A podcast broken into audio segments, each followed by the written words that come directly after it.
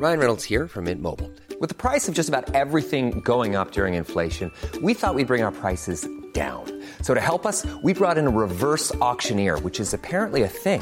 Mint Mobile unlimited premium wireless. Ready to get 30, 30, bit to get 30, bit to get 20, 20, 20, bit to get 20, 20, bit to get 15, 15, 15, 15 just 15 bucks a month. So, Give it a try at mintmobile.com slash switch. $45 upfront for three months plus taxes and fees. Promo for new customers for limited time. Unlimited more than 40 gigabytes per month. Slows. Full terms at mintmobile.com.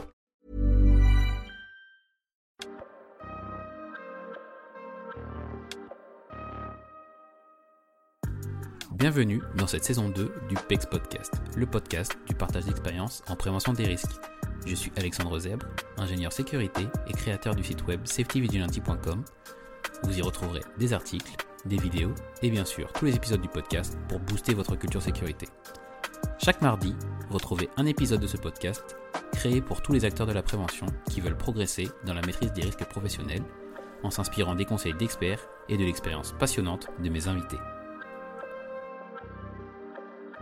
Aujourd'hui, j'accueille Bruno Couder, qui est le responsable du service sécurité de SOBJ pour parler de sécurité au travail et de prévention des risques opérationnels. Bruno manage un service de plus de 40 personnes composé de pompiers industriels et de préventeurs HSE. Il est en charge de la gestion de crise de sites industriels classés Céveso, mais aussi et surtout de la prévention opérationnelle et du développement de la culture sécurité. J'ai personnellement beaucoup apprécié cet échange avec Bruno, qui a déjà une grande expérience et qui a une réelle vision de la culture sécurité pour son organisation. Sur ce, je vous laisse donc écouter cet épisode avec Bruno Couder. Bonjour Bruno Couder, euh, bienvenue dans le podcast. Comment allez-vous? Eh bien très bien, merci Alexandre, ça va très bien. Ben, merci d'avoir euh, accepté mon invitation parce que euh, c'est vrai que j'ai abordé des sujets qui sont euh, plus, plus loin même de mon métier dans, le podcast récemment. Et j'avais envie du coup qu'on aborde des, choses assez opérationnelles de la prévention des risques. Donc du coup, encore merci. Est-ce que on peut commencer par du coup votre présentation et également votre parcours, s'il vous plaît? Oui, très bien. Euh, donc Bruno Couder, j'ai 36 ans, deux enfants pour la partie personnelle. Euh, je suis originaire de Lyon, expatrié dans le sud-ouest depuis quelques années. Euh, pour la partie professionnelle, euh, c'est là où j'ai rencontré du coup ma femme il y a environ une dizaine d'années. Et bah, si je devais, d'un point de vue professionnel, présenter mon poste, je dirais que mes parents étaient policiers et médecins. Et quand on mélange ça dans un shaker, bah, finalement ça euh, ça donne Bruno, responsable sécurité en industrie. Euh, ça mélange assez bien les deux métiers euh, parce que ben on est là pour essayer de prévenir les risques d'accident, essayer de faire en sorte que l'ensemble du personnel rentre chez lui en bonne santé. donc on doit faire des diagnostics, on doit préconiser des choses, on doit influencer, on doit édicter des règles, vérifier qu'elles sont appliquées. et donc c'est en gros le, métier que j'occupe aujourd'hui. pour le parcours, ben, j'ai essentiellement fait mon parcours dans, le, dans l'HSE, la sécurité. Euh, que ce soit sur des projets travaux neufs en expatriation au Congo, que ce soit euh, plus sur du safety process euh, au Yémen, sur une unité de gazéification. Et puis après, j'ai fait aussi un peu d'exploitation sur un site de stockage de gaz avec l'optimisation de la production et du stockage de gaz et puis la coordination de l'ensemble des plannings. Et puis depuis 6-7 ans, à SOBJ, d'abord en sécurité opérationnelle prévention du, risque au poste de travail. Et puis depuis trois ans, euh, j'ai également la partie préparation situation d'urgence, gestion de crise euh, sur site Céveso. Voilà en quelques mots euh, qui suis, mon parcours. Ok, très bien. Donc, donc du coup, alors il y a pas mal de choses sur lesquelles on va revenir, notamment la partie offshore. les gens qui sont fidèles du podcast donc euh, sauront que moi c'est quelque chose qui m'intéresse beaucoup et que je trouve très intéressant. Donc on va faire une partie spécifique dessus. Mais alors du coup vous avez euh, rapidement euh, expliqué que pour vous c'était finalement naturel d'être euh, de vous être orienté là-dedans euh, bah, par rapport à votre histoire personnelle. Et pour vous c'est la sécurité c'était une évidence ou il y a aussi le, fait des opportunités et que finalement vous y êtes plus? Ça a plutôt été une opportunité au départ dans mon cursus, euh, j'ai fait euh, une école d'ingénieur chimie, génie des procédés, puis c'est au fur et à mesure du parcours. J'ai fait une année de césure en Angleterre dans de la recherche et développement. Et là, je me suis rendu compte que la partie euh, recherche me plaisait moins, que j'étais plus attiré par des choses plus concrètes, opérationnelles, avec des résultats plus rapides. Et donc, en dernière année, il y avait l'option de se spécialiser plus sur des choses opérationnelles, notamment en sécurité, environnement, HSE plus général. Donc je suis parti là-dedans. Et puis après, bah, chemin faisant, j'ai continué dans cette voie-là parce que ça me plaît et que je, je m'y mhm. épanouis. Donc ça a été un peu de l'opportunité au départ et puis finalement ça correspond assez bien à ce que, ce que j'aime faire. Ok. Donc ouais, vous vous êtes retrouvé parce qu'il y a le. Enfin moi aussi ce que j'aime bien c'est qu'on touche quand même à pas mal de choses. On a du terrain, on a aussi de la, partie technique parce qu'il faut quand même comprendre les process et on a aussi des, bah voilà, ce, bagage qui nous permet tout simplement d'être pertinent quand on échange. Hein, au bout d'un moment, faut, faut être honnête. Et, euh, euh, donc, euh, c'est marrant parce que du coup, on se retrouve pas mal là-dessus.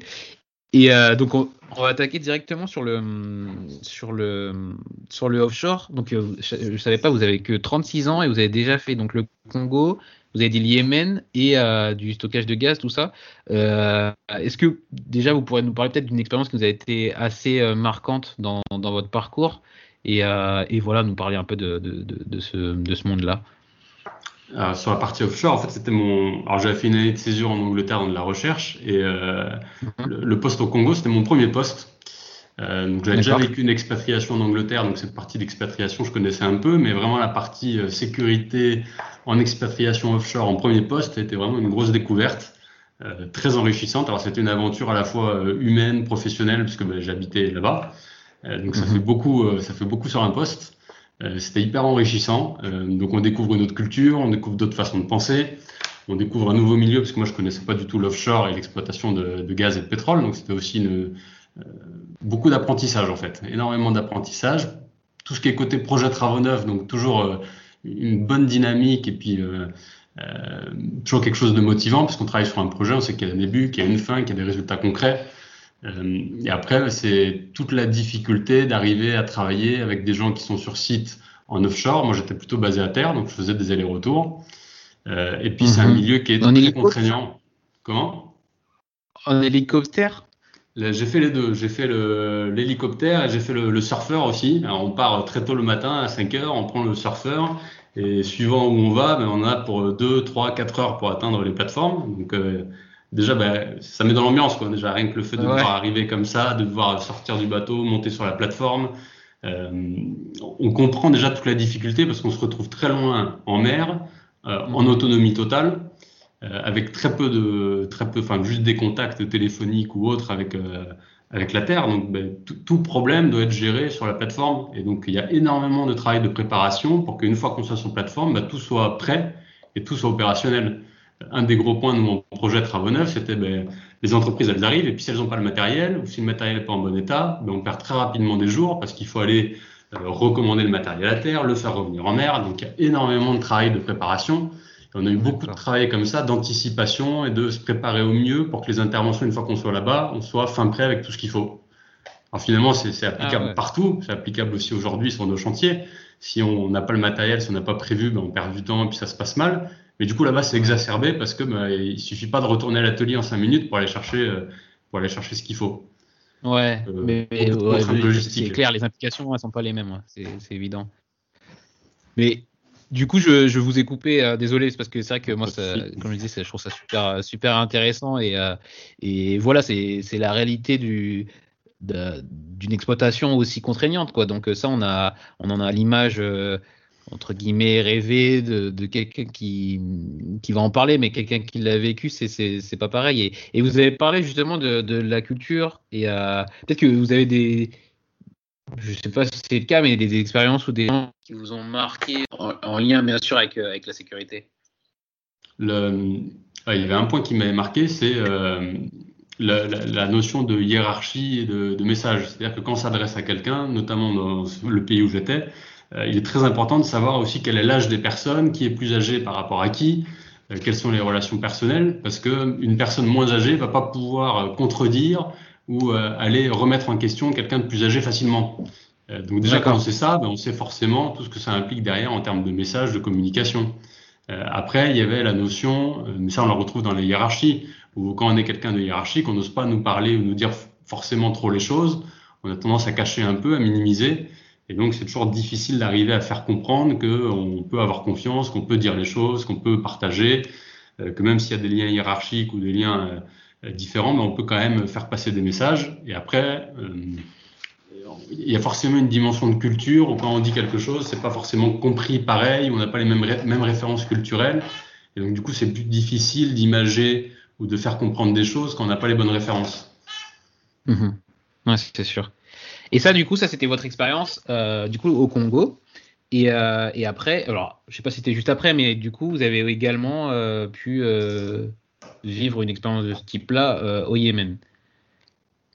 Ouais, c'est ça, sur du gaz naturel liquéfié. Alors là, j'étais plus en opérationnel direct, j'étais plus sur ce qu'on appelle les études de danger, le safety process. Mhm. Donc, j'étais plus sur euh, refaire les, les, analyses de risque, refaire l'étude de danger, revérifier les scénarios d'accident majeur. Donc c'est un peu plus euh, euh, c'est un peu plus du documentaire, de l'analyse, c'est un peu moins de l'opérationnel.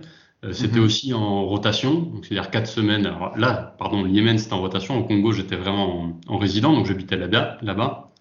Au Yémen, c'était en rotation, donc je travaillais quatre semaines au Yémen et ensuite je revenais quatre semaines à la maison et ainsi de suite. D'accord. Donc là, on, a l'expérience de travailler 7 jours sur 7, 24 heures sur 24, avec euh, des personnes en continu. Euh, donc là, ça a davantage d'avancer assez rapidement, parce qu'on est tout le temps présent, on est avec une équipe à travailler tout le temps ensemble. C'est la difficulté que pendant 4 semaines, c'est notre back-to-back, donc l'autre personne qui assure quand on n'est pas là, qui avance les sujets. Et donc, ah bah, nous, on avance sur 4 semaines, après c'est quelqu'un d'autre qui prend le relais, puis ensuite on reprend. Donc il y a tout le passage délicat d'essayer d'avancer dans la même direction, de partager les informations, et de travailler à deux sur un sujet. D'accord. Ah ouais, et euh, quand on dit quatre semaines, ouais, je vous l'avais dit, mais c'est du coup, c'est du lundi au dimanche, c'est pas euh, lundi, vendredi et deux jours de repos, quoi. Non, alors semaine complète. Ouais, ouais, ben, on est quatre semaines sur site à travailler tout le temps. Alors après, l'avantage, c'est qu'on a quatre semaines à la maison. Donc on est quatre semaines loin de la famille, mais on est quatre semaines à temps plein au travail. Donc le, euh, c'est un peu comme une, on se trouve un peu comme dans une famille, hein, c'est-à-dire qu'on est un groupe, on vit ensemble, on dort ensemble, on travaille ensemble. Euh, et du coup, on avance aussi beaucoup plus vite parce qu'on est tout le temps en train d'être sur site et de travailler. Et pour ces, euh, pour ces études, du coup, vous avez une partie sur le, sur le terrain ou c'est vraiment en bureau d'études uniquement? Le, Alors là, moi, j'étais basé sur site, mais je travaillais énormément avec les bureaux d'études qui, justement, euh, modélisait les scénarios, je faisais les analyses de risque et moi je venais confronter avec l'ensemble des données que je pouvais récupérer sur le terrain pour euh, alimenter ces études de danger. D'accord. Ok. Et euh, alors moi je me demande quand on a goûté à quand on a goûté à cette à cette vie qui est un peu plus euh, je sais pas si c'est plus mais en tout cas qui est, pas mal stimulante et avec voilà des challenges culturels techniques aussi. Comme, enfin pourquoi est-ce qu'on rentre finalement et, euh, pourquoi on n'a pas envie de repartir? Alors, c'est un peu ma vision euh, quand je suis revenu, euh, peut-être une vision un peu jeune aussi, où on se dit que c'est toujours l'herbe est toujours plus verte ailleurs, que c'est toujours plus l'aventure. Déjà, rien que le fait de partir à l'étranger, on a l'impression que c'est un peu plus l'aventure. maintenant, les challenges qu'on peut retrouver en expatriation sur des sites, on les retrouve complètement ici sur des sites en France. Euh, mhm. On parle de différences culturelles, mais même en France, on a des différences culturelles. On s'adresse à des personnes qui sont originaires de milieux différents. On a des challenges euh, à, surmonter, à relever. Moi, je travaille dans des euh, usines Céveso, donc on a aussi des risques importants. et donc, on peut retrouver la même énergie, le même challenge sur des sites en France autant qu'à l'étranger. Alors, c'est sûr que l'étranger fait peut-être un peu plus rêver, c'est peut-être un peu plus attractif comme ça de prime abord. Euh, moi, aujourd'hui, j'y trouve tout autant d'intérêt, d'énergie, d'envie à travailler euh, euh, ici à Sobéji, dans le sud-ouest, que j'ai pu le, trouver en étant au Yémen ou, au Congo. D'accord. Bah alors justement, peut-être que vous pourrez nous, on va aborder directement votre mission en tant que responsable du service sécurité pour votre société actuelle. vous pourrez, quelle est votre mission, ce que vous faites, et bah ce que vous êtes en tout cas euh, habilité à nous, transmettre en tout cas. Le, le, rôle de, mon poste, il est assez simple finalement, ça peut se résumer en une phrase, c'est prévenir les risques d'accident. Euh, pour ça, euh, il, y a, deux volets. Il y a le volet que, que, je réalise depuis quelques années qui est la prévention opérationnelle au poste de travail, donc c'est éviter des accidents au poste de travail, que ce soit le personnel statutaire dans ces opérations d'exploitation ou les entreprises intervenantes qui viennent travailler sur site L'idée étant de définir les règles, de définir le système de management, les conditions d'intervention et d'essayer de prévenir les accidents euh, sur nos opérations d'exploitation et d'intervention de maintenance. Ça, c'est la première partie. Et la deuxième, c'est si malgré toutes les mesures de prévention qu'on a mis en place, eh il y a un accident qui survienne, qu'on soit en capacité de réagir très rapidement. Et donc là, c'est ma deuxième mission, c'est de prévenir les situations d'urgence et d'être en capacité de réagir très rapidement pour minimiser le risque d'accident. Donc là, ce deuxième rôle-là, bah, c'est euh, une équipe de pompiers industriels qui interviennent sur site, qui peuvent intervenir si on a du personnel qui se blesse et si on a des accidents en process, ben, en capacité de mettre en œuvre des moyens de protection très rapides pour minimiser les risques et l'impact d'un accident. Donc il est double, à la fois de la prévention, euh, prévention de risques opérationnels, prévention de risques majeurs, et puis d'être en capacité de réagir en cas de crise. D'un milieu euh, qui est proche sur pas mal de pratiques, mais alors là, la, partie euh, secours, c'est assez différente chez moi parce qu'en gros, c'est rare que la personne qui va prévenir soit aussi la personne qui serait théoriquement en charge au moment de, secourir. Enfin, vraiment, chez moi, c'est deux fonctions qui sont séparées. Donc du coup, ça me, ça me surprend parce que effectivement, il y a, y a des, des, principes de prévention primaire d'un côté et, euh, et, tertiaire de l'autre. Donc ça, ça me, ça me choque pas. Par contre, je me demande comment, euh, bah, comment on fait rentrer tout ça dans, dans, une, dans une usine. Euh, enfin, une usine importante, et euh, comment on fait rentrer tout ça dans une seule, une seule journée pour une seule personne? Alors, je ne suis pas une seule personne en fait, hein, je, je, manage un service, donc on est une quarantaine de personnes qui œuvront à ça. Donc je suis loin d'être tout seul. Moi, mon rôle, c'est justement de faire travailler ces 40 personnes à euh, prévenir les risques d'accident. Et finalement, l'intervention et la prévention, ça va ensemble. Euh, mmh. C'est-à-dire qu'on a des pompiers qu'on a formés sur des risques de prévention et qui viennent des fois sur chantier faire des audits, via, signer des permis de travail. Et on a nos préventeurs qu'on a formés aussi à l'intervention et qui viennent compléter les équipes de pompiers pour intervenir si besoin. Et finalement, ben, le but, il est à la fin d'éviter qu'il y ait des accidents qui se produisent. Donc, tout le but, c'est qu'on soit en capacité de prévenir, donc que les pompiers aient des actions euh, de prévention, que les, euh, les préventeurs puissent réagir aussi au moindre départ d'accident. Et les deux métiers se marient finalement assez bien parce qu'on touche sur tout le volet de la prévention, que ce soit du début de l'intervention, de l'encadrement, jusqu'à la fin, la réalisation et même le risque, euh, d'accident.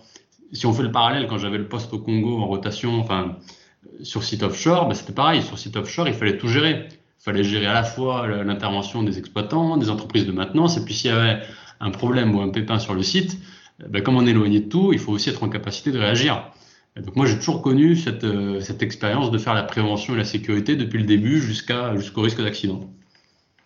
D'accord. Bah, justement, euh, pour, euh, pour compléter cette partie secours, et vous êtes donc sur un site qui est classé CVO seuil haut. Et euh, on sait que ça, ça nécessite pas mal de, de requis et pas mal d'exigences, on va dire, euh, pour, euh, pour être conforme tout simplement à cet aspect de la réglementation. Peut-être que vous pourrez nous, partager comment, comment ça se passe. Euh, donc ce que j'avais, qu'on avait préparé, c'était plutôt la partie exercice et, aussi en, termes d'information bah, bah, au public qui est environnant. Alors, on se base finalement sur les, ce qu'on appelle les études de danger. C'est-à-dire que la, directive Céveso, elle nous impose pour des sites qui sont classés Céveso, donc qui ont des risques importants, d'identifier tous les scénarios d'accident possibles. Donc ça, c'est l'étude de danger qui va le définir, qui va mettre en place un certain nombre de mesures euh, de prévention, d'exploitation. On a des vannes de sécurité, des procédures, une organisation en place pour éviter que les accidents se produisent. Ça, c'est défini dans l'étude de danger. Et puis ensuite, à partir de l'étude de danger, on va euh, mettre en place ce qu'on appelle un plan d'opération interne qui va nous permettre d'identifier pour chaque scénario d'accident ben, qu'est-ce que l'on doit réaliser, qu'est-ce que l'on doit faire pour intervenir si jamais il y a un accident qui se produit. Donc là, c'est le but de mon poste, c'est de définir ces plans d'organisation interne, de définir l'organisation de toute la structure pour répondre à, ces, à cette organisation-là, donc à la fois les pompiers industriels qui interviennent, les exploitants qui viennent compléter le dispositif, les astreintes qui montent en cellule de crise pour euh, organiser l'ensemble de la gestion de la gestion de crise. Et donc j'ai toute cette partie d'organisation à mettre en place, à écrire, à définir dans des procédures. Et puis après, bah, le but, c'est de, de, le tester après en réel sur site et de faire des exercices réguliers pour vérifier que tout fonctionne bien. C'est mhm. la partie organisation. Après, comme dans euh, tout scénario d'accident, il bah, faut aussi des moyens. Donc l'idée, bah, c'est de définir aussi les moyens, alors à la fois les moyens d'intervention, donc le réseau incendie, les camions de pompiers pour intervenir, euh, tout ce qui est aussi euh, moyen pour euh, prévenir, alerter, donc l'ensemble du système d'alerte avec des boutons poussoirs pour déclencher des zones en alerte, les sirènes qui doivent sonner.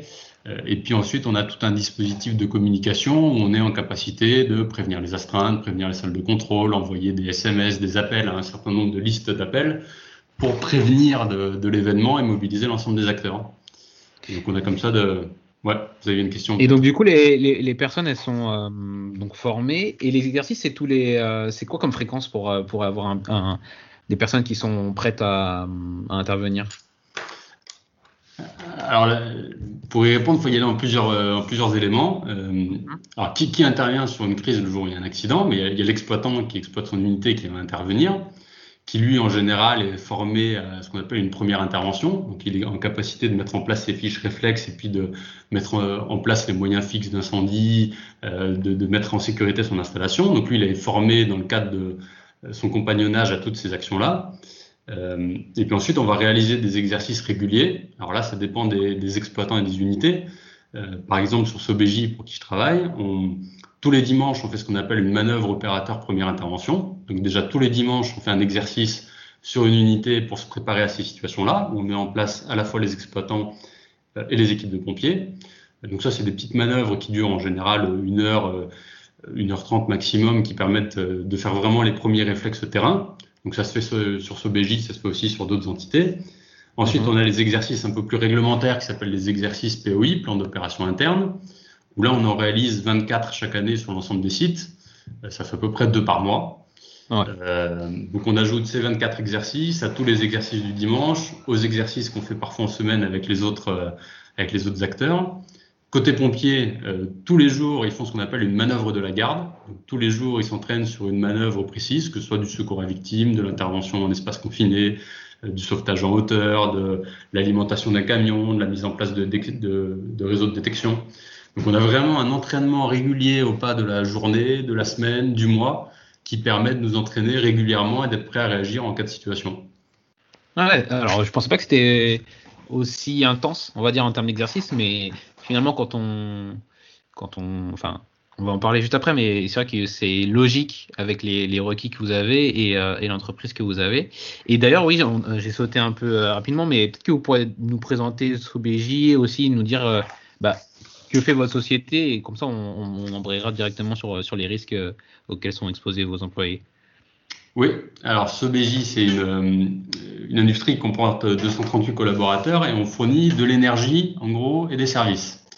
Euh, il y a deux plateformes, on est sur deux plateformes multi-industrielles, une qui s'appelle Induslac et l'autre qui s'appelle Chempol 64.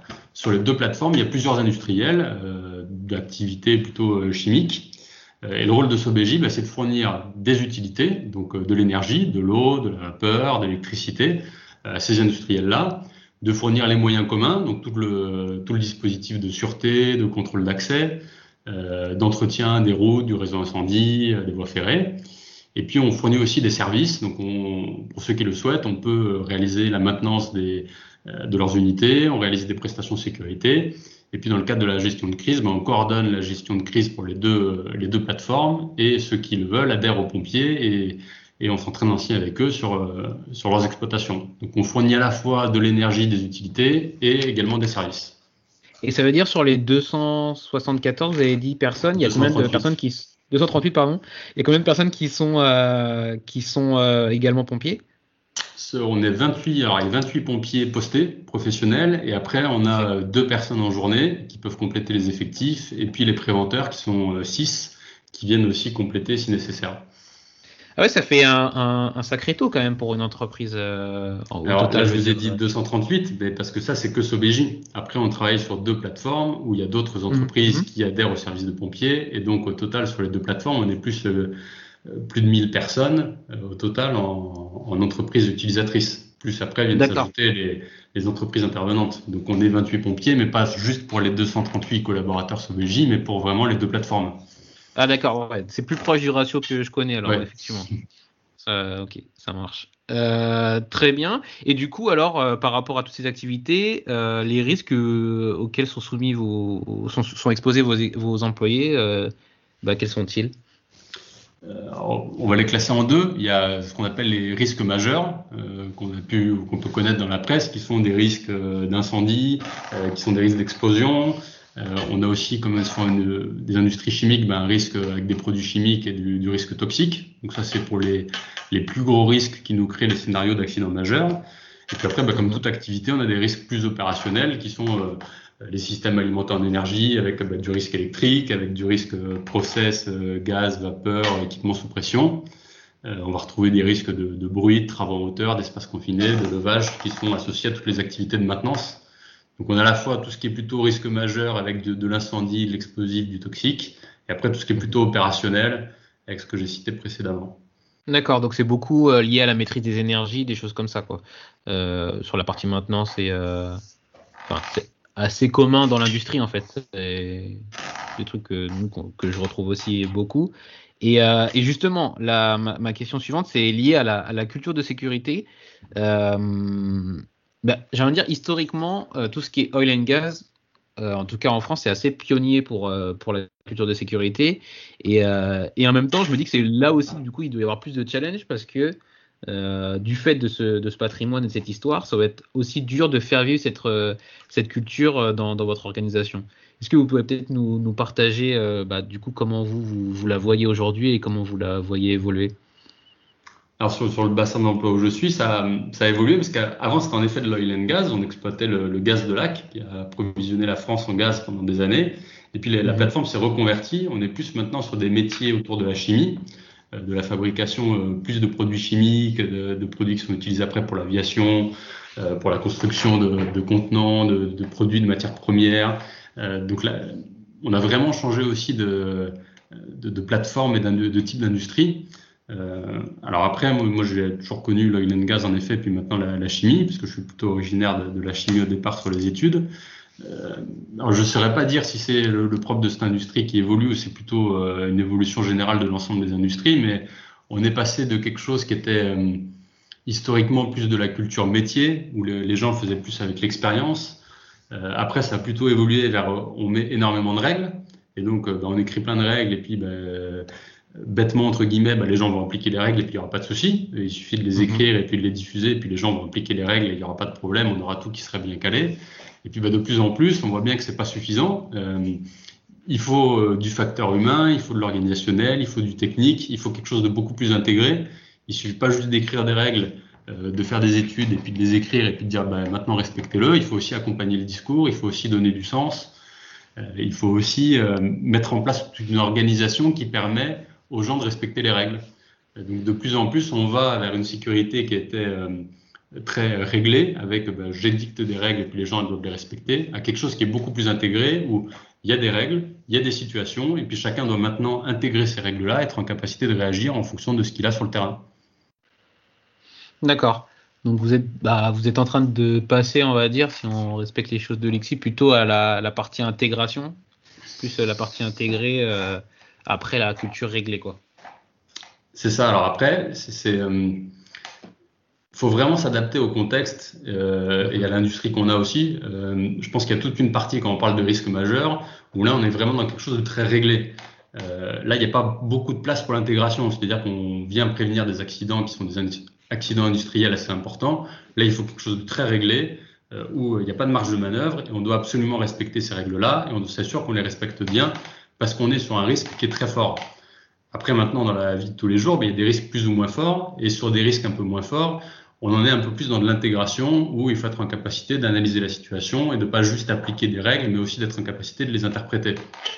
Donc, intégrer, oui, mais ça dépend en fait des situations. Euh, je pense que pour des risques vraiment très importants, on reste sur quelque chose de très réglé encore.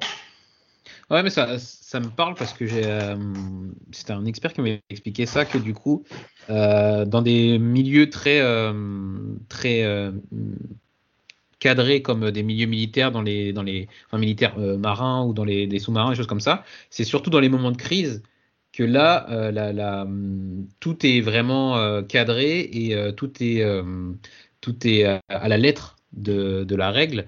Euh, quitte à ce que ce soit en temps normal, que ce soit pas aussi, euh, aussi euh, exigeant, mais pour pouvoir justement savoir solliciter les, personnes au moment, au moment de la crise, quoi. Et c'est des temps qui finalement c'est vrai que quand on voit un concept d'une culture, on, est, on est loin de la réalité où, c'est mouvant en fait. Il y a des moments où voilà, ça va évoluer vers de l'intégré, où ça va évoluer vers, du réglé. Et ça, en fait, c'est souvent, comme toujours, mais beaucoup plus lié à l'activité et au moment euh, de crise ou pas, plutôt que euh, voilà un concept joli sur aujourd'hui on est intégré et demain on sera réglé. Ça c'est pas aussi simple que ça. Non, je pense qu'il faut vraiment s'adapter à la situation, à ce que, au risque auquel on est confronté, et puis aussi à, l'avancement où on en est. Ça sert à rien d'aller trop vite non plus et de dire bah tiens on va tout faire régler puis tout le monde va accepter. Il faut savoir, je pense, doser et définir quelles sont les priorités. Qu'est-ce qui doit être absolument réglé, sur lequel c'est intransigeant, euh, on doit respecter la, la, règle à la ligne, et qu'est-ce qui est plus de l'intégrer ou ben voilà la règle voilà les systèmes de dérogation possibles et voilà comment on peut avancer, analyser les risques et en fonction de l'analyse de risque, définir des mesures de prévention adaptées. Et justement, euh, vous avez quoi comme priorité en ce moment euh, sur les, thèmes de sécurité? Le... Alors, on est en train d'essayer de ce qu'on appelle développer la culture sécurité avec un programme culture sécurité. Donc, on essaye toujours de coller au plus près du terrain, de où on en est aujourd'hui et de quels sont nos axes d'amélioration. Mhm. Donc la base, bah, c'est de partir en fait du terrain, des accidents qu'on a pu avoir par le passé, euh, des choses qu'on a pu constater sur le terrain, d'identifier des grandes familles de, de, prévention, de prendre aussi du retour d'expérience des autres sites, et sur la base de ça, bah, de construire un programme qui va nous permettre de développer la culture sécurité, d'aller vers quelque chose de plus en plus intégré où les gens connaissent les règles, peuvent les appliquer, les adapter. Euh, nous, sur les, alors moi, c'est plus d'un point de vue personnel. Euh, on, a eu euh, il y a quelques années un taux d'accident qui était assez fort. Euh, il y a environ une dizaine d'années, on avait encore un taux d'accident qui était assez fort. Donc on a eu une grosse action à ce moment-là de dire ben, on va énormément mettre d'énergie pour réduire ce taux d'accident. Et donc on essaie de réduire l'ensemble des accidents, que ce soit la personne qui se blesse avec un marteau euh, sur une clé à frappe euh, ou des accidents qui peuvent être plus graves. Aujourd'hui, on en est arrivé à un taux d'accident qui est très faible. On a en gros sur ce BJ entre 0 et 1 accident maximum par an. Donc on est sur quelque chose de maintenant qui est très stable et qui est très bon. Mhm. L'idée maintenant, c'est de se concentrer euh, bah, plus sur cet indicateur-là, mais sur plutôt les signaux faibles, donc les, les potentiels d'accidents majeurs, les anomalies qui sont de plus en plus importantes, et de ne pas oublier aussi, parce qu'on voit ça maintenant euh, dans les retours d'expérience des accidents qu'il y a pu avoir en France ou à l'étranger euh, ces derniers temps, de se dire bah, il faut aussi toujours avoir en tête les risques majeurs, les risques d'accidents mortels, et de mettre une grosse énergie là-dessus vraiment sur la maîtrise de notre exploitation et des risques les plus importants euh, pour s'assurer et garantir qu'on n'aura pas d'accident majeur, qu'on n'aura pas d'accident mortel et que si jamais il y a des accidents, ben, ce sera des plus petits accidents parce qu'en tout cas, on aura vraiment pris en compte le, plus gros. Euh, donc aujourd'hui, on se focalise vraiment sur les accidents majeurs, les accidents mortels et développer une culture de sécurité où tout le monde est vraiment acteur de la sécurité et c'est comme ça qu'on va prévenir tous les risques d'accidents. Donc on en est plus maintenant qu'on a fait des règles, qu'on a fait des systèmes, qu'on a quelque chose de très bien, mais de pérenniser ça et de vraiment ancrer une culture chez tout le monde, où tout le monde est vraiment acteur de la sécurité et contribue à l'amélioration. Et alors là, vous avez quand même euh, dit quelque chose d'assez assez fort, je pense, c'est le, le fait que vous ayez eu que, que maintenant vous soyez entre 0 et 1 accident par, euh, par an. C'est quand même assez impressionnant. Est-ce que, enfin, je sais pas depuis combien de temps ça dure exactement, mais est-ce que c'est quelque chose qui, qui pour vous peut être euh, durable? Parce que, bah, en fait, sans le vouloir, cette question, je la pose de plus en plus à mes invités, mais euh, la, partie zéro accident, c'est vrai que moi, encore aujourd'hui, je suis assez sceptique de, de, manière durable. Je pense que c'est louable de, de, de, se donner cet objectif, mais le maintenir, ou en tout cas essayer de garder quelque chose comme ça dans la durée, je ne sais pas si ça ne devient pas contre-productif, donc je serais intéressé de savoir votre point de vue là-dessus.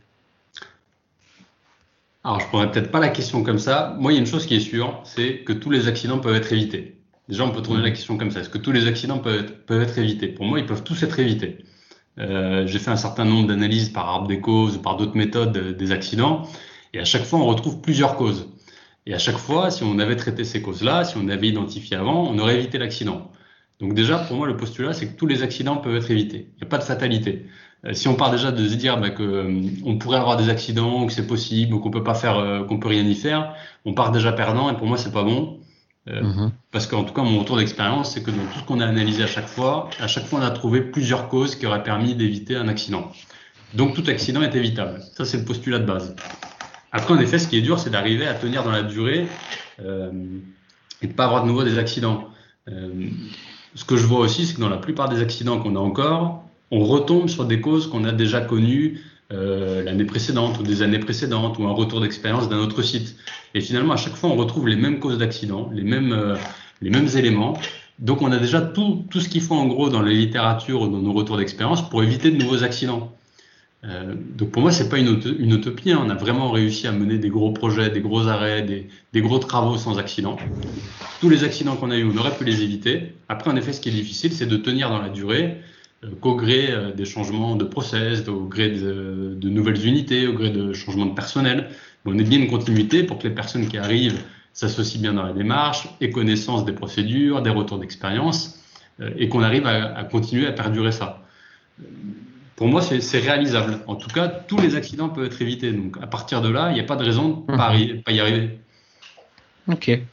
C'est intéressant de, le voir comme ça. Après, c'est vrai que euh, la, vision forte de, bah voilà, de, quelqu'un comme vous qui est à la tête d'un service euh, sécurité, euh, je pense qu'elle elle aussi elle, permet aussi de donner cette dynamique et de, garantir ça et, moi mon bah après je, pense que je, continue de poser cette question parce que ça, alimente ma réflexion aussi mais c'est je pense que il faut le voir pour le pérenniser sur euh, voilà des années sur des moments où sont pas aussi bien portés par euh, des, euh, des personnes comme vous voilà qui qui, qui, qui incarnent vraiment la, la, la, la fonction. Et euh, de voir comment ça comment ça évolue dans une organisation et comment c'est pérennisé quoi. C'est c'est vraiment moi sur cet aspect là que que je on va dire je questionne encore aujourd'hui le, le zéro accident mais euh, je, trouve ça très intéressant euh, votre réponse. Euh, du coup on va on va continuer sur sur des parties plus enfin sur, toujours sur votre organisation est-ce que vous arrivez à, maintenir ou à stimuler plutôt l'innovation dans, dans votre entreprise aujourd'hui? On a ce qu'on appelle des, valeurs ou des comportements au quotidien. Euh, on en a cinq qui sont euh, l'écoute, la responsabilisation, la transversalité, l'orientation client. Et il y a cette cinquième valeur ou, comportement au quotidien qui est l'audace innovation. Donc ça fait partie de nos valeurs, de nos comportements au quotidien, euh, d'avoir euh, cette partie d'audace et d'innovation. Si on veut améliorer d'ailleurs la sécurité, euh, il y a des accidents qui peuvent être évités parce que la technologie évolue. Et aujourd'hui, on a, en place des outils, des moyens qui font qu'on peut éviter euh, des accidents qui avaient lieu par le passé. On a des moyens techniques, mécaniques pour limiter les risques d'accident du personnel. Sur des travaux de pression, maintenant, il existe des exosquelettes qui permettent d'éviter des TMS. Donc, il faut absolument mettre en place cette innovation-là pour aussi améliorer la sécurité. Donc, bah déjà de base, ça fait partie de nos valeurs et de nos comportements au quotidien de prôner l'audace et l'innovation.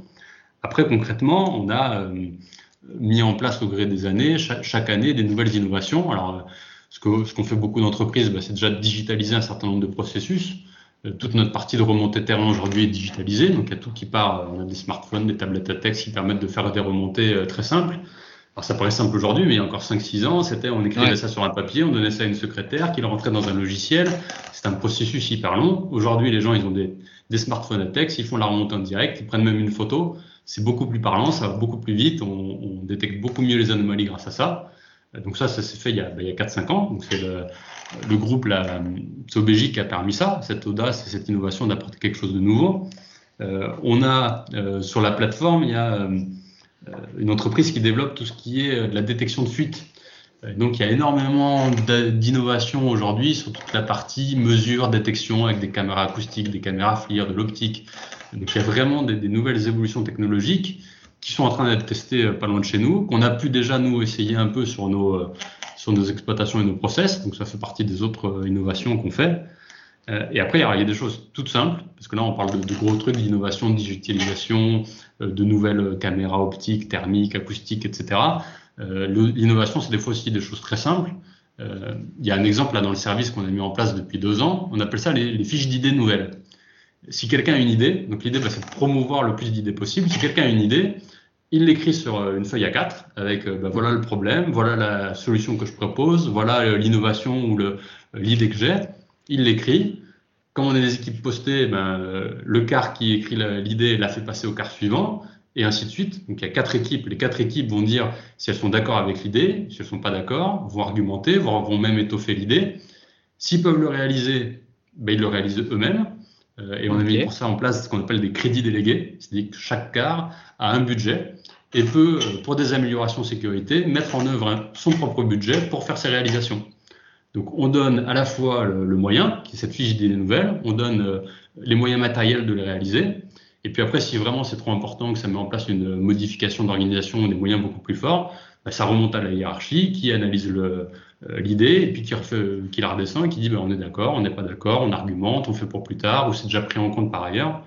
C'est quelque chose de très simple. Ça met des fois des petites idées ou des petites innovations, mais ça permet de vraiment améliorer l'organisation du service. Ah ah, c'est impressionnant parce que euh, déjà, c'est vrai qu'il y a beaucoup d'entreprises qui font la remontée de bonnes idées, mais il n'y a pas beaucoup d'organisations qui se donnent les moyens de, comment dire, de, voilà d'aller au bout de cette idée et de la et de l'accomplir quoi. Parce que euh, c'est facile de dire oui euh, remontez-moi n'importe quoi et de pas traiter. Le problème c'est de traiter justement. Et, là du coup vous les avez responsabilisés. Et j'aime bien l'idée que ça tourne sur tout un quart pour, euh, pour, enfin sur toute une journée plutôt, euh, avec les équipes de car pour que ça puisse être validé et que tout le monde voit le, le, le, le bien fondé finalement de la, de la solution. C'est, c'est euh, assez intéressant. Je... c'est une très bonne idée, je trouve. c'est pas, pas la mienne. Hein, la fiche dîner nouvelle, je l'ai apportée, mais après, on fait que du retour d'expérience d'autres sites. quand on parlait tout à l'heure, là, c'est l'avis du responsable sécurité, mais la sécurité, finalement, ça repose sur toute une organisation, sur une direction. et tout part, enfin, on parlait de l'IXI tout à l'heure, c'est tout part de la direction. C'est la direction qui dit vers où on doit aller, qui donne les moyens, qui donne l'autorité, euh, qui, met en place la, diffusion du message. Euh, et après, bah, c'est nous qui euh, sommes les relais, qui faisons avancer la chose. L'idée, c'est comment, puisqu'on en parlait de l'amélioration de la sécurité, comment c'est plus juste l'affaire de quelques managers ou de l'encadrement, mais comment c'est l'affaire de tout le monde, et comment on donne la possibilité à tout le monde de contribuer il y a quelques années, c'était bah, faites remonter des anomalies, faites remonter des anomalies. alors c'est génial, on met plein d'anomalies dans un panier. Puis le mhm. panier devient tellement lourd que bah, finalement tout le monde est blasé puisqu'il a fait remonter 15 anomalies dans l'année, mais il y en a zéro qui sont résolues. Voilà. Le gros défi maintenant, c'est de dire bah, remontez pas des anomalies, solutionnez des anomalies. Euh, moi, je préfère qu'on me dise euh, je vous donne comme objectif dans l'année d'en résoudre 3 plutôt que de m'en faire remonter 15 parce que mhm. moi-même je vais être débordé, je vais pas pouvoir y répondre. Ouais, ouais, non, mais déjà, euh, rien que dans la l'approche du problème de euh, résoudre l'anomalie plutôt que la remonter, je pense que ça, je pense que rien que ça, euh, psychologiquement, ça change, ça change aussi comment c'est perçu par euh, les gens qui font face à cette anomalie justement et qui elles derrière vont être bah, vont, sentir que que c'est pas justement une, un, petit mot ou une bouteille à la mer qui euh, qui, qui, qui aura pas de retour quoi. Euh, bah, très bien, merci pour cette euh, bah, pour ce partage parce que c'est vrai que ça peut en plus donner des idées aux personnes euh, qui écoutent ce podcast. On va continuer sur sur les, vos techniques pour pour mieux communiquer en prévention des risques. Est-ce que vous avez des trucs qui vous permettent de, de garantir que le message sera bien bien saisi par par les intervenants ou ou au contraire, euh, vous, faites confiance à, la, com euh, classique Alors, je pense qu'une grosse partie du travail de préventeur, c'est justement la communication. sujet extrêmement complexe. Euh, il y aurait plein de choses à dire.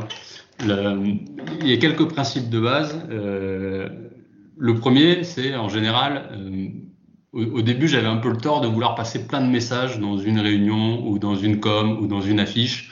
Et, l'idée, c'est qu'en fait, si on arrive et qu'on veut passer six messages, finalement, personne ne retient rien. Si déjà on arrive à se dire, bah, tiens, moi je veux faire passer ce message-là, qui soit entendu, qui soit compris, euh, c'est déjà une bonne chose.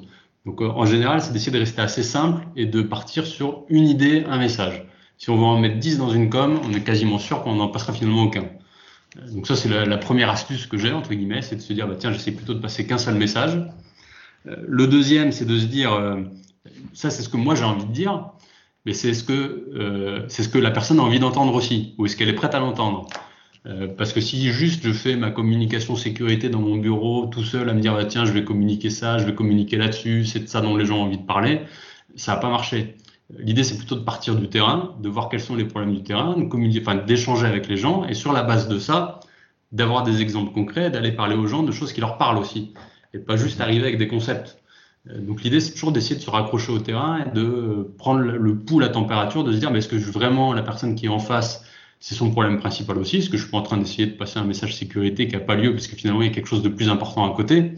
Moi, je vais lui parler d'un petit problème euh, peut-être d'ordre des propretés à cet instant-là, mais juste à côté, en ce moment, ils sont en train de redémarrer une chaudière, il y a, eu des fuites au démarrage, enfin voilà. Et moi, je viens parler d'ordre des propretés à ce moment-là, mais c'est peut-être pas le meilleur moment. Il faut aussi choisir le moment et se dire, bah tiens, est-ce que la personne est prête à m'entendre là-dessus? Et puis, euh, au, début, euh, j'accepte beaucoup la sécurité, c'était beaucoup sur tiens, il s'est passé ça, c'était pas bien, euh, il y a eu cette anomalie-là, il y a ces personnes qui n'ont pas respecté cette règle-là. on était beaucoup dans, finalement dans le négatif. Euh, et depuis euh, quelques années, on essaie de communiquer beaucoup plus sur le positif. Et en fait, ça, ça marche beaucoup mieux. Euh, et ça fait, c'est un, un, cycle plutôt vertueux. Juste un exemple, il y a quelques années, on, toutes les semaines, on éditait ce qu'on appelait la, la, stop card de la semaine. Donc en gros, c'était la situation à risque qu'on avait détectée, qu'on avait résolue. finalement, les gens retenaient beaucoup, bah tiens, lui, il s'est pas accroché avec son harnais, ou tiens, ils ont fait n'importe quoi sur cette opération de levage. Et finalement, on retenait que le négatif. Euh, mhm. on a transformé ça maintenant, on fait ce qu'on appelle des chantiers exemplaires, où euh, chaque mois, on élit en gros les chantiers exemplaires. On a pris quelques photos, on a dit en quoi le chantier est exemplaire, en quoi cette opération de levage, on a fait un bon balisage, il y avait une très bonne communication, on avait anticipé les risques au préalable, euh, on avait fait un plan de levage, un plan d'élingage, et à la fin, on dit, bah, tiens, cette opération qui était à risque, elle a été très bien menée. Et on l'affiche, on la diffuse avec des photos, on la diffuse à tout le monde, ou tiens, sur cette opération-là, bah, les, échafaudages ont bien été montés, on a mis des protections, etc. Et en fait, on se rend compte que ça a fait une émulation positive, où d'autres entreprises ou d'autres personnes se disent, tiens, bah, ils ont fait ça sur ce chantier, c'est vachement bien, moi je vais le faire aussi, puis en plus je vais être reconnu, ça va être positif, ça marche finalement beaucoup mieux. Donc des fois, de communiquer sur le, bien et le positif plutôt que sur le négatif, c'est aussi un, un bon point. Non, bah c'est tout à fait un très bon levier et c'est vrai que ça, ça, se fait de plus en plus et heureusement euh, de communiquer euh, plutôt le positif que le négatif, pas encore partout et, et même dans une même organisation c'est pas encore homogène, mais c'est vrai que c'est j'ai l'impression qu'on a on a de plus en plus conscience que les, les émotions euh, positives sont beaucoup plus euh, euh, motrices que les émotions négatives, mais mais après les émotions, il faut quand même bien le rappeler quoi.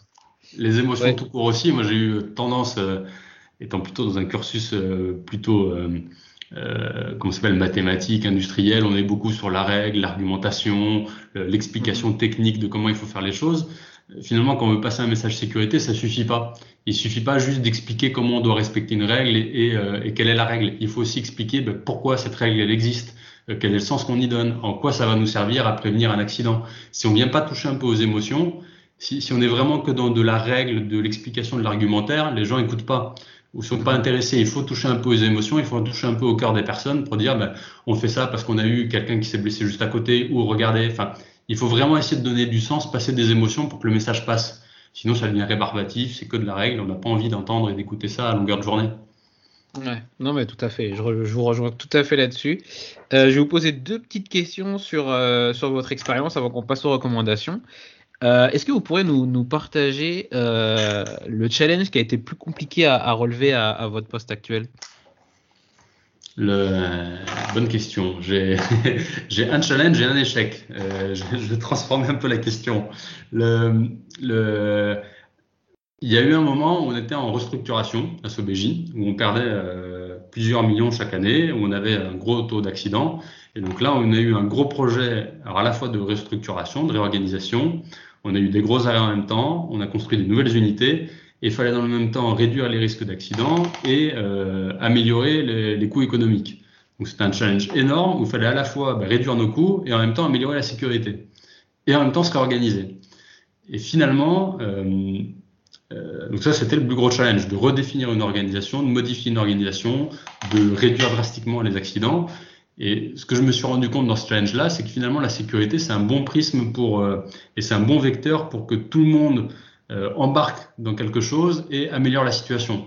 Quand on est comme ça par vent un peu de tempête, un, peu compliqué, mais si on arrive à fédérer tout le monde sur quelque chose d'un peu positif, qui est l'amélioration sécurité, la, réduction des accidents, on arrive finalement à fédérer. Euh, donc ça a été un challenge assez fort parce qu'il fallait à la fois réduire les coûts, réorganiser des gros projets, des gros travaux, euh, réduire les accidents alors qu'on avait trop d'accidents il, y a quelques années, ça a été le, je pense, le plus gros challenge. Et alors sur, les échecs, en fait, j'en ai deux. Le premier, c'est que c'est là, on parle de tout ce qui est positif, tout ce qu'on fait en sécurité, de l'engagement, etc. Maintenant, ça se confronte à la vie de tous les jours. Euh, et il y a eu une fois où euh, on était sur des travaux d'arrêt, on était sur la fin des arrêts. Il y avait euh, un gros challenge à la fois de délai, de coûts à tenir, euh, et puis il y avait une situation qui euh, commençait à dériver. Donc on a mis en place tout un tas de, de processus, de contrôle plus régulier, d'encadrement pour que ça s'améliore. Et ça s'améliorait toujours pas. Et, à force de vouloir comme ça bricoler, d'améliorer, euh, et de se dire oui, mais en même temps c'est la fin des arrêts, on a quasiment fini, il faut tenir. Euh, ben, je pense que j'ai pas eu cette exigence-là de dire attendez stop, à un moment donné c'est pas grave, on doit redémarrer, il y a la fin des arrêts, mais là c'est une situation qui est plus acceptable. donc on l'a fait remonter euh, à la direction qui, euh, du coup, a très bien pris en compte les choses et a fait redescendre, a mis en place les moyens. Et ce qui est toujours difficile dans l'opérationnel, c'est de, quand on a après le nez là-dedans, c'est d'arriver des fois à prendre un peu de hauteur et de dire, OK, qu'est-ce qui est acceptable, qu'est-ce qui n'est pas acceptable. Et là, il y a eu un petit moment de flou sur un ou deux jours, on a essayé encore trop de, de compenser et de pas vraiment faire le stop comme il fallait. Euh, donc ça, c'est vraiment le gros challenge finalement à relever à chaque fois, c'est euh, bah, à l'épreuve du terrain, des situations à risque, quand on est, euh, quand on est vraiment sur le terrain, il y, a, ok, il y a eu la littérature, il y a les règles, il y a tout ça à respecter, mais quand il y a à la fois la pression du délai, des coûts, une organisation qui est complexe, des moyens qui sont ce qu'ils sont, il faut savoir des fois avoir une position forte et exemplaire, et c'est pas toujours évident. Ok, très bien. C'est intéressant, hein, c'est euh, votre expérience, parce que c'est vrai que le, le, le no-go euh, sécurité, il n'est pas facile à, comment dire, à assumer en fait. Et, euh, du coup, le, côté se sortir un peu de, de, la tête dans le guidon et essayer de, voilà, de dire bon là, on n'y arrive pas, il faut, il faut s'arrêter, c'est c'est intéressant justement. Donc merci pour euh, une fois de plus pour, euh, pour votre partage. Et euh, une autre question du coup, c'est sur, sur plutôt ce que vous vous appréciez dans, dans, dans votre poste actuel. Qu'est-ce qui fait que, que ça vous intéresse toujours autant? Le... Alors ça, ça peut-être très avec ce qui, ce qui me plaît à moi. Moi, ce qui me plaît, c'est de travailler en équipe, c'est de travailler sur de l'opérationnel, de travailler sur l'humain, d'être au contact des gens, de pouvoir échanger. Euh, donc là, bah, je, me ravis à plein parce que je suis un métier HSE, c'est vraiment un métier transverse. On travaille avec l'ensemble des entités du, euh, d'une entreprise.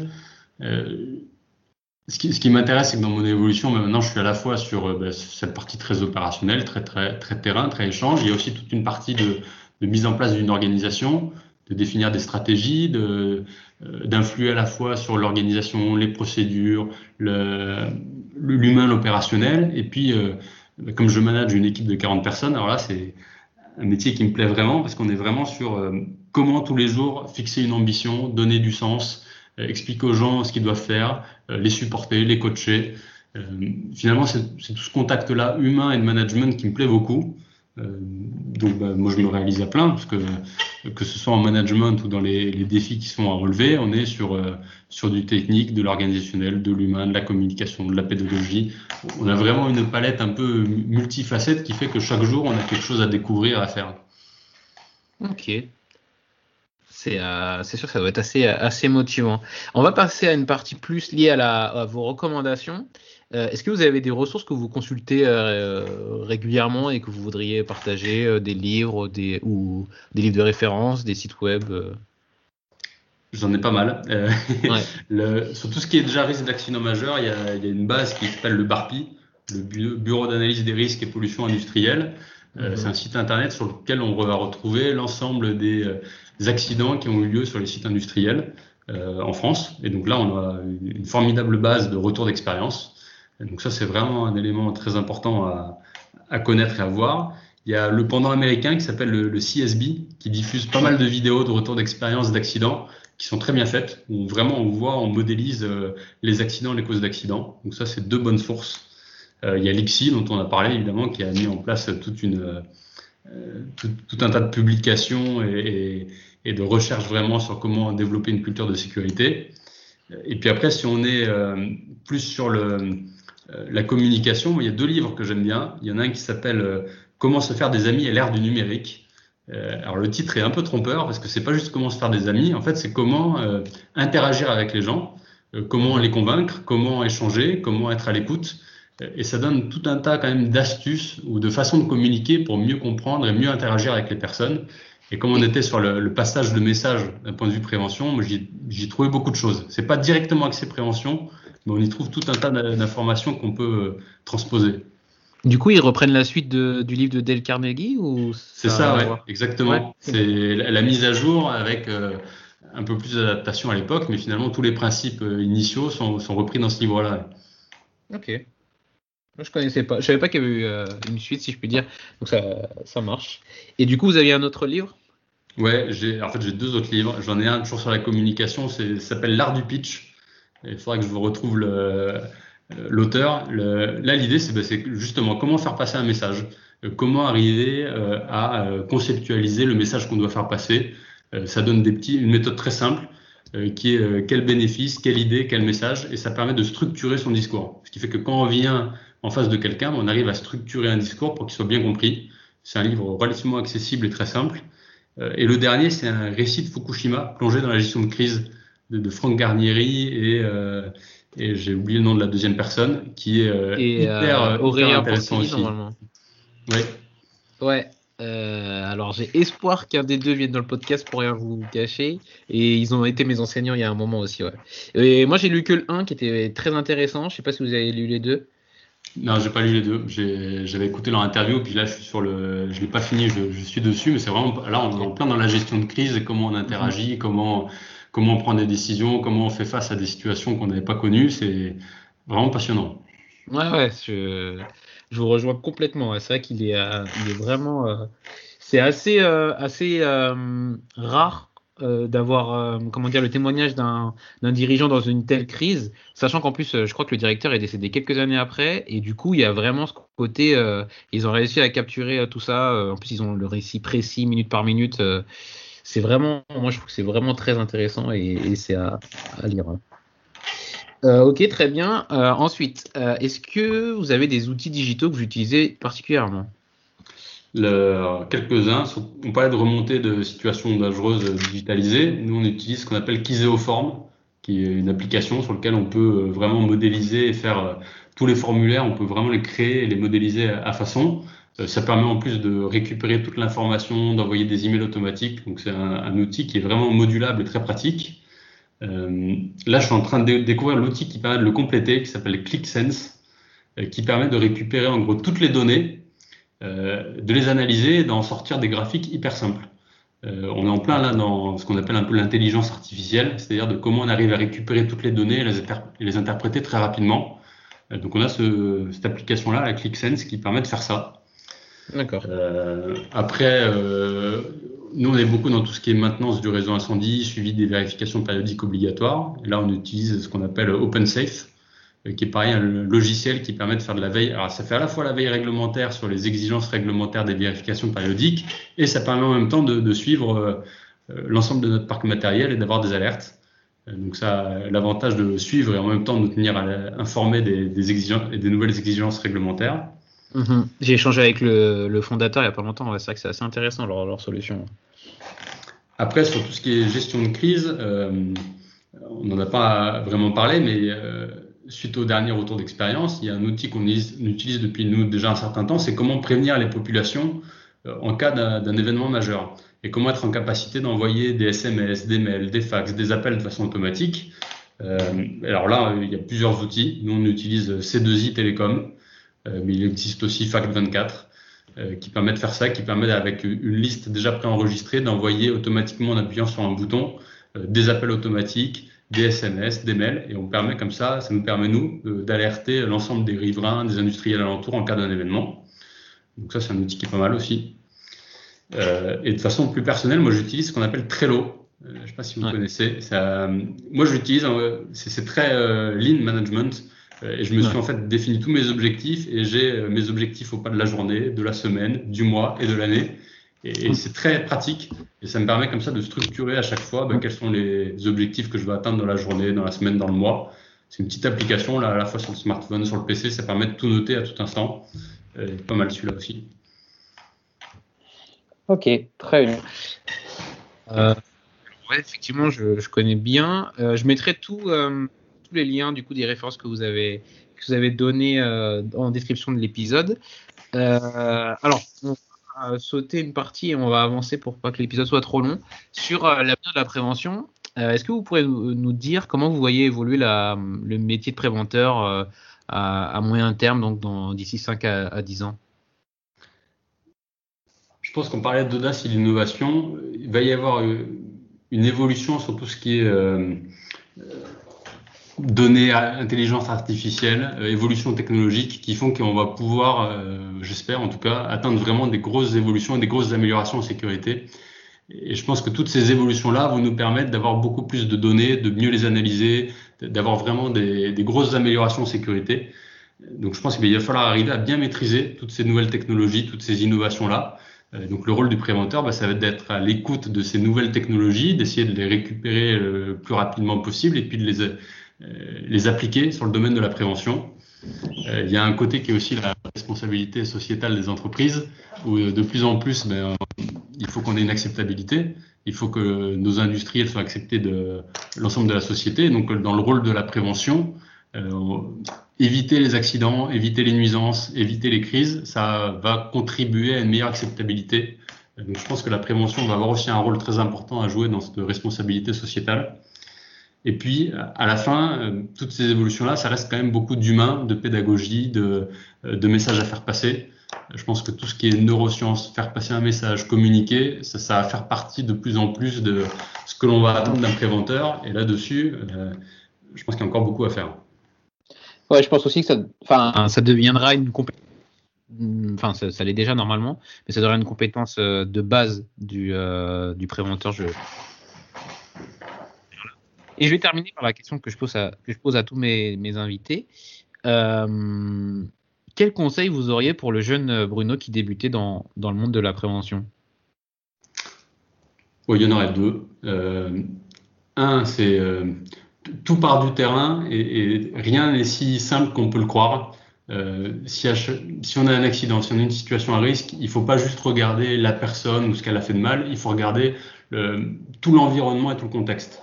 Et donc au début, moi, j'avais pas cette vision-là quand j'ai démarré la prévention. Elle est venue petit à petit et avec ce qu'on m'a apporté, c'est vraiment d'analyser dans la globalité à la fois l'organisation, ce qui s'est passé dans la journée, euh, dans quel état était la personne, enfin d'aller beaucoup plus loin dans la recherche des causes pour identifier pourquoi on a une situation à risque et de pas juste euh, se contenter de euh, respecter, suivre ou définir des règles. Donc d'être beaucoup plus ouvert, ouvert à cette partie-là de, de pratiquer du terrain, faire beaucoup de terrain parce que c'est là qu'on apprend.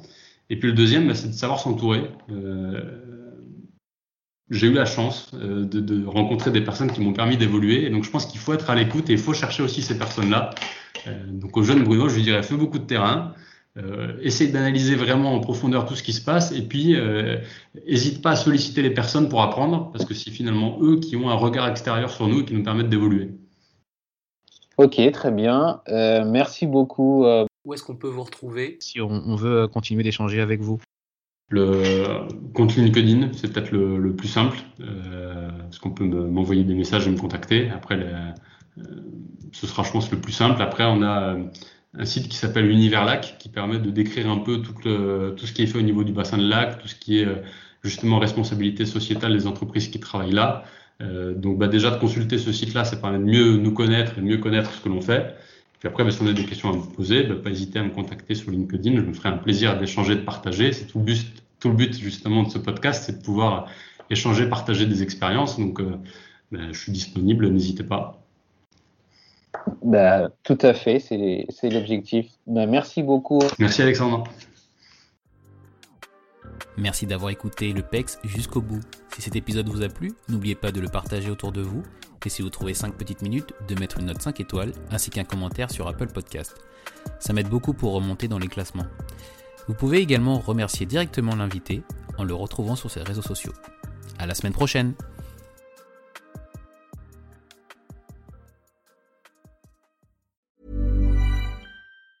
Planning for your next trip? Elevate your travel style with Quince. Quince has all the jet setting essentials you'll want for your next getaway, like European linen premium luggage options, buttery soft Italian leather bags, and so much more. And is all priced at 50 to 80% less than similar brands. Plus, Quince only works with factories that use safe and ethical manufacturing practices. Pack your bags with high-quality essentials you'll be wearing for vacations to come with Quince. Go to quince.com/pack for free shipping and 365-day returns.